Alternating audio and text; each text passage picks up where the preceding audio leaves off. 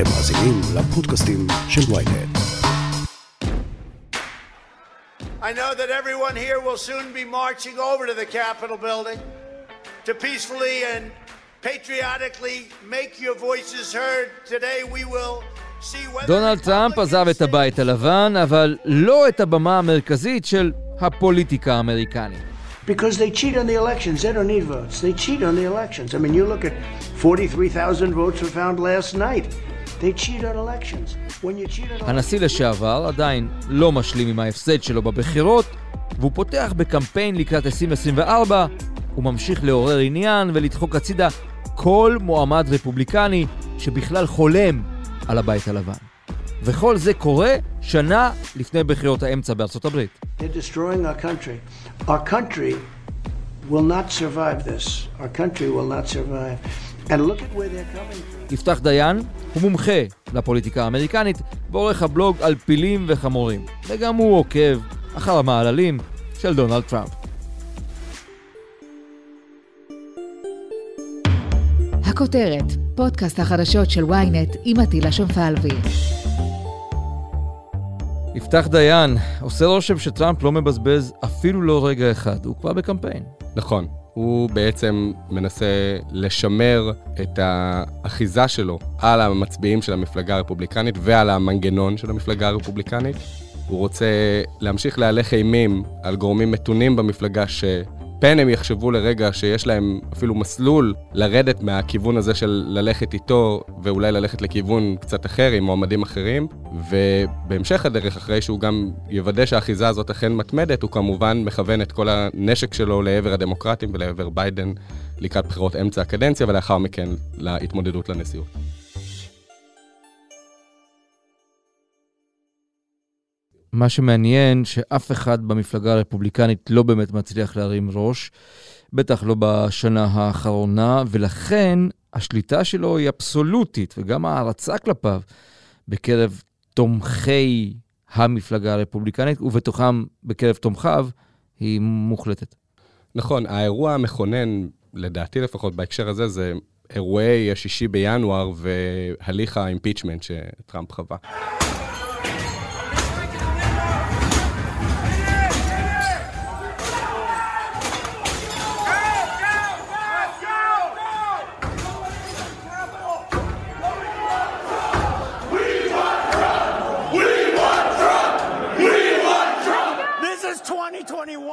היה שם משהו כמו 24 שעות, שהיה נדמה שהרפובליקנים מכים על חטא, אה, מתנערים מטראמפ, לפחות חלקם, אפילו אנשים שאולי לא היינו מצפים.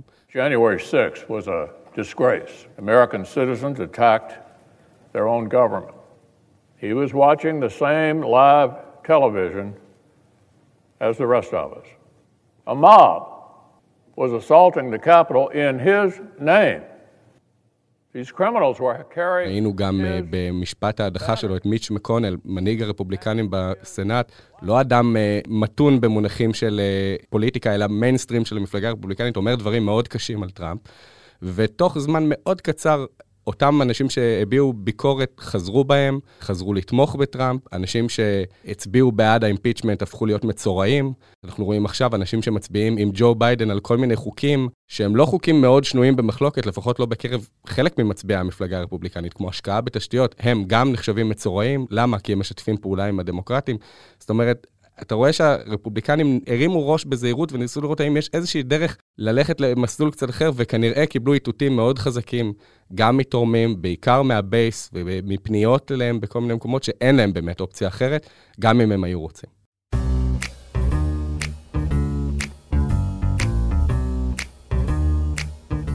Oh, remember. He's going like, I don't remember. I, oh, maybe that's what I said. This is 14 years ago. He's still, they didn't do it. אז מה הוא עושה, הדונלד? הוא כבר לא יושב רק בפלורידה שם ב- במרלגו, הוא מסתובב בכל ארצות הברית, אנחנו רואים אותו כמעט, כמעט מדי שבוע בכנס אחד או שניים, נותן נאומים, משלהב את הקהל.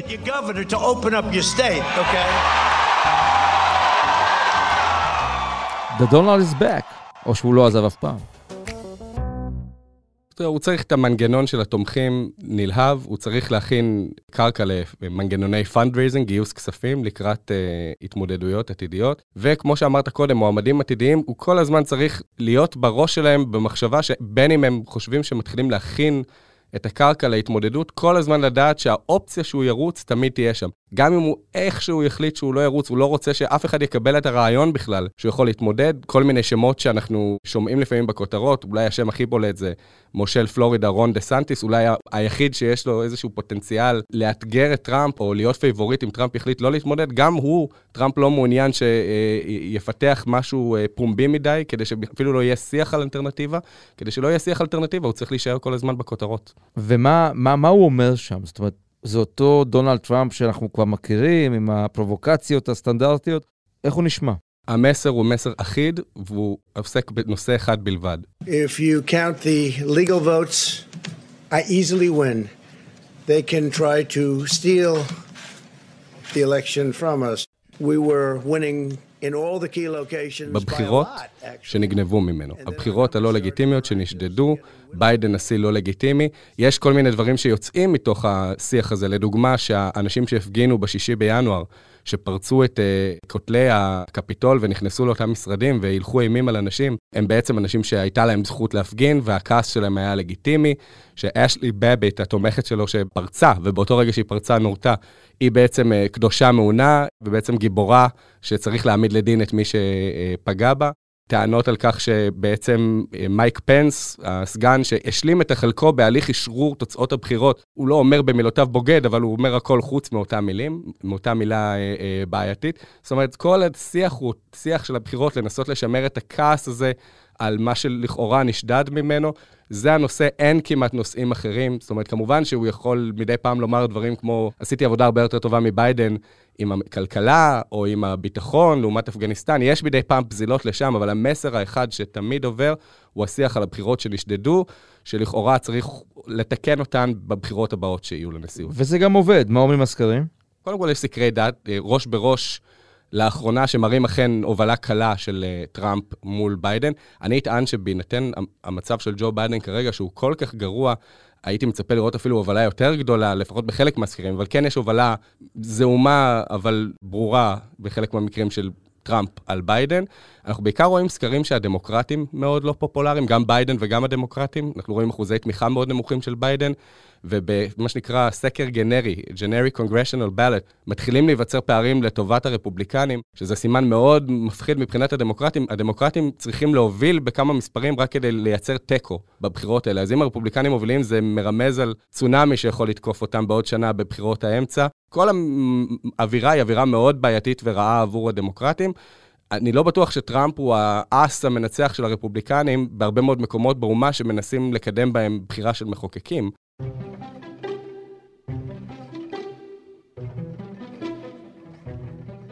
Virginians have a new governor elect. ABC News has projected Republican Glenn Youngkin as the winner, beating former Governor Terry McAuliffe.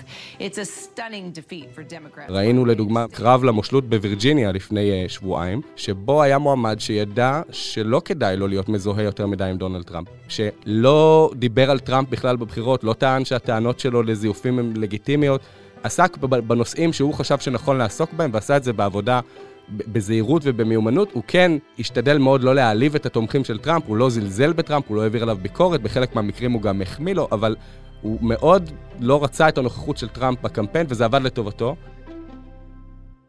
הוא עשה דבר מדהים, הוא נבחר במדינה שכבר נוטה חזק לכיוון הדמוקרטים, אבל הוא נבחר במעין המלכה. אם היה פריימריז, כנראה שהוא לא היה נבחר, היה נבחר מועמד יותר טראמפיסט, והסיכוי שלו היה פחות טוב, כי וירג'יניה היא מדינה לא מאוד אה, נוטה לרפובליקנים, אלא להפך, נוטה לדמוקרטים. מועמדים שמזוהים עם טראמפ לא ייבחרו בקלות במקומות האלה. אתה יודע, זה מעניין, כי אה, אנחנו נפרדנו מדונלד טראמפ, שהוא מנודה מכל הפלטפורמות התקשורתיות והחברתיות הקיימות. זאת אומרת, טוויטר העיפו אותו, ופייסבוק העיפו אותו, וכל מי ש... אתה יודע, רצה להתנתק מן הארבע שנים האלה, העיף אותו. אבל טראמפ שם, הוא מופיע בפוקס ניוז, והוא מופיע בפלטפורמות חדשות, והוא ממציא את עצמו מחדש כל הזמן. הוא והתקשורת זה עדיין אה, שנאה שנאה או שנאה אהבה? איך אפשר להגדיר את היחסים האלה? יש את המקומות שבהם הוא נמצא, אותן רשתות uh, תקשורת שמרניות שאתה מדבר עליהן, וזה עובד לטובתו. יש את המקומות שבהם הוא לא נמצא, רשתות חברתיות, וגם זה עובד לטובתו. הנוכחות שלו בערוצי המיינסטרים לא עבדה לטובתו. הסקרים תמיד הראו, גם כשהוא היה נשיא, שככל שהוא צייץ יותר, האחוזי תמיכה שלו היו נמוכים יותר. והיום, עצם זה שהוא לא מדבר הרבה, ולאו דווקא שומעים עליו המון ביחס לכל המחדלים של אה, ממשל ביידן, עובד לטובתו, כי אנשים קצת שוכחים. וגם כי הוא מאוד מפלג את דעת הקהל, וברגע שמתחיל דיון בנושא מסוים ולא טראמפ מדבר על הנושא הזה, אז דעת הקהל היא יותר פלואידית. לדוגמה, בהגירה, טראמפ היה מזוהה עם מדיניות הפרדת ילדים מההורים שלהם, נחשבה מדיניות מאוד לא הומנית. אז כל פעם שהוא אמר משהו על הגירה, זה היה נתפס כדבר מאוד שלילי. אבל היום, כשטראמפ לא שומעים אותו מתבטא על הגירה, אז בהחלט יש תמונות של אנשים על הגבול, וממשל ביידן לא מוצא פתרון, וגם אנשים שלא היו תומכי טראמפ נלהבים, עכשיו כן מרגישים בנוח יותר לבקר. זה מסוג הדברים שקורים דווקא בגלל ההיעדרות של טראמפ מהשיח, גם זה עובד לטובתו, והתקשורת עוסקת בו, אבל היא עוסקת גם בהרבה דברים אחרים, ויש כרגע הרבה דברים שגורמים לדמוקרטים להיראות רע. אז גם זה עובד לטובתו בסך הכל. וזה מעניין מה שאתה אומר, כי אה, בספר האחרון של וודוורד, בפרל, הוא מצוטט שם כי הוא אומר שאנשים לא אוהבים את זה שאני מצייץ ואני טועה, לפעמים הוא כאילו מכיר בטעות הזו. מצד שני, שמע, הטוויטר גם בנה אותו. וגם הנושא שהזכרת שהוא נעלם ממנו, העניין של ההגירה והעניין של הסחר עם סין וכל הנושאים שבנו אותו, בעצם אתה אומר, הוא מתרחק מהנושאים שהיו הטיפוס הגדול ביותר שלו בקמפיין של 2015. נכון, זה לא רק טראמפ, הרפובליקנים הם uh, תופסים, נוטים לתפוס כל מיני נושאים, למצות אותם, ואז לעבור לנושאים הבאים. הנושאים שחמים היום...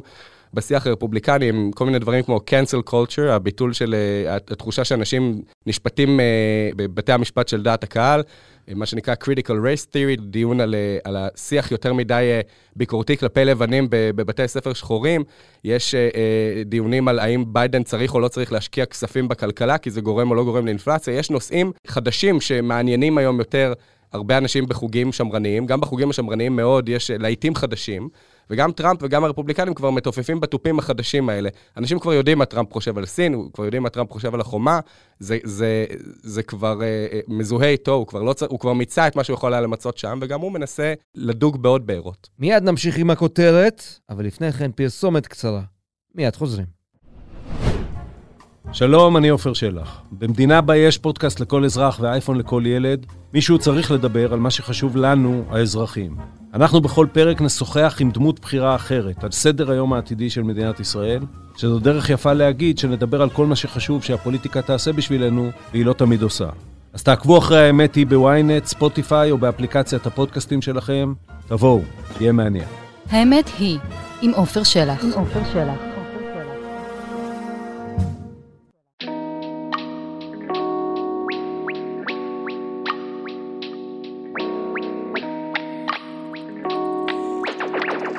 Stand before you to officially launch my campaign for a second term as President of the United States. המפלגה הרפובליקנית, הממסד הרפובליקני, לא מדבר על האלקטורט, הוא אוהב את הרעיון הזה שבעוד uh, שלוש שנים דונלד טראמפ שוב יהיה המועמד של המפלגה? לא, הוא לא אוהב אותו. אני חושב שאם הם היו יכולים, הם היו מנסים להיות uh, בגישת כבדהו אחשדהו לטראמפ, ולהעריך אותו על מה שהיה, ולנסות כמה שיותר מהר להריץ מישהו אחר, שיכול להידמות לטראמפ בפרפורמנס, אבל להיות איתם בראש ובמדיניות.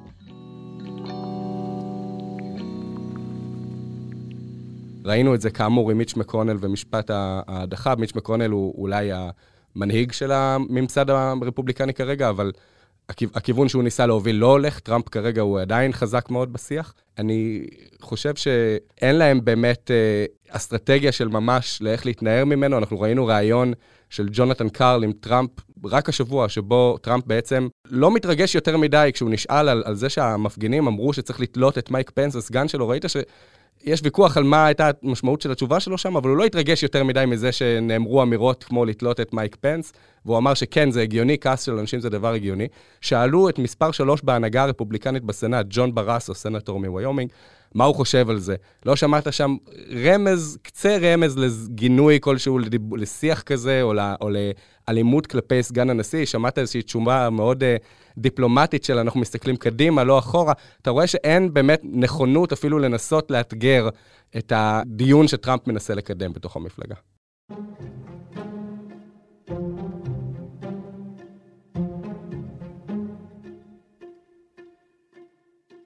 אמריקה בעצם לא החלימה, ולא הבריאה, ולא התאחאה אחרי תקופת טראמפ. בעצם ביידן, 64% מן האמריקנים לא מעוניינים שהוא יתמודד בעוד uh, סיבוב. פשוט לא רוצים אותו. אבל גם 58% מהאמריקנים לא מעוניינים שטראמפ יתמודד. ועדיין, אתה אומר, רוב הסיכויים שטראמפ יהיה וביידן אולי לא, בגלל גילו או כל מיני דברים אחרים. ביידן כרגע יש ביקורת על התפקוד האישי שלו ועל הממשל שלו. יש כל מיני טענות לכך שהם לא מנהלים את המשברים נכון, יש טענות שהם אה, משדרים לציבור דברים שמסתברים בדיעבד להיות לא נכונים. אמרו שאפגניסטן לא תקרוס מהר, וזה קרה. אמרו שעליית המחירים באיזשהו שלב תיפסק בינתיים, זה לא קורה. זאת אומרת, אנשים מרגישים שהם לא לגמרי גם כנים לגבי התחזיות. צריך לומר את זה, לשני המפלגות יש צדדים קיצוניים או, או רדיקליים ששומעים אותם יותר חזק כשהמפלגה נמצאת בשלטון. כשהרפובליקנים היו בשלטון, שמעת הרבה מאוד את השיח ה... הייתי קורא לזה לאומני, בואכה גזעני. כשהמפלגה הדמוקרטית בשלטון, אתה שומע שיח פרוגרסיבי, מתקדם מאוד כל הזמן בדיונים, ורוב הציבור לא מתחבר לשיח הזה, וכשהם בשלטון, אז הציבור גם מתנגד לזה, בכך שהם לא מתחברים לזה. זה גם לא עובד לטובת הדמוקרטים. נכון שבסוף הדמוקרטים הם עדיין רוב העם, גם בבחירות אה, אה, כלליות צמודות, שהרפובליקנים פייבוריטים בהם בקול הפופולרי, מה שנקרא. ה popular vote הדמוקרטים בדרך כלל לוקחים, אבל מבחינת הבחירות שצפויות לנו, כרגע מצבם של הדמוקרטים לא טוב, כי מצביעים באמצע. שחלקם נוטים לטובת הרפובליקנים בחלק מהנושאים, מקבלים כל יום תזכורת לדברים שהם לא אוהבים במפלגה הדמוקרטית, לא הרפובליקנית. כי הדמוקרטים הם אלה שמקדמים חוקים, הם אלה שמקדמים יוזמות, לפעמים הרדיקלים מקדמים uh, הצבעות בכל מיני מקומות, על לבטל את המשטרה וכל מיני דברים כאלה, וזה לא דברים שהציבור מתחבר אליהם, והם שומעים את זה יותר מהצד של השמאל, זה גורם להם לזוז קצת יותר ימינה. Well, we're very proud of our father and what he's accomplished. It is amazing. I've been joking for a while that when we started even just this project, we said Trump was coming to Pennsylvania Avenue, and we didn't even know at the time what exactly that meant. בלי לדבר על בית המלוכה ועל החברים בו. משפחת קושנר, הגברת והאדון, שגם היו אצלנו לא מזמן, זה מצד אחד, וכמובן מלניה טראמפ שעושה פרצופים מול מצלמות. מה קורה שם, החבורה הזו? אני חושב שכולם במתח לראות מה, מה יקרה עם דונלד. אני חושב שבחדרי חדרים, גם הם מנהלים דיונים על האם עוד פעם לעבור את כל התהליך הזה. יש אנשים שם שנראה מול המצלמות שהם מאוד אוהבים את, ה, את הבלגן הזה, כמו אה, אה, דון ג'וניור, הבן הבכור ואשתו, הם נראה שהם חוגגים מכל יום שטראמפ בשלטון או לקראת השלטון, ויש אנשים כמו מלניה בראש שנראה שהם מאוד סובלים מזה. המחשבה על בכלל האם טראמפ ירוץ או לא, היא בטח מעסיקה גם אותם, ואני חושב שפשוט מה שקרה זה שאפילו אם היה סיטואציה שבה טראמפ כן היה חושב שהוא מתחרט ואולי לא רוצה לרוץ, הוא יצר נרטיב שהתוצאה שלו חייבת להיות התמודדות. כי אם הוא הנשיא הלגיטימי ואם הבחירות נגנבו, איזה מין דבר זה בעצם לוותר ולא להתמודד ולא לקחת את מקומך הראוי בתור נשיא? זה, זה, זה לא הגיוני עם המצביעים וזה גם לא הגיוני עם טראמפ עבור עצמו. מדהים. יש אנשים שגם כשהם עוזבים עדיין פה ושולטים בשיח. יפתח דיין, פרשן ומומחה לפוליטיקה האמריקנית, עורך הבלוג על פילים וחמורים. נתראה בפרק הבא על דונלד טראמפ. תודה רבה. בשמחה. עד כאן הכותרת להפעם. אתם מוזמנים לעקוב אחרינו בוויינט, בספוטיפיי או בכל אפליקציות הפודקאסטים באשר הן. דרגו אותנו באפל פודקאסט ושילחו את הפרק לחבר שעדיין לא שמע את הכותרת של היום. עורך הפודקאסטים הוא רון טוביה. גיא סלם סייע בעריכה. על הסאונד, ניסו עזרן. סיוון חילאי, גם היא חברה בצוות הכותרת. אני עטילה שומפלבי, מחר נהיה כאן שוב עם פרק נוסף.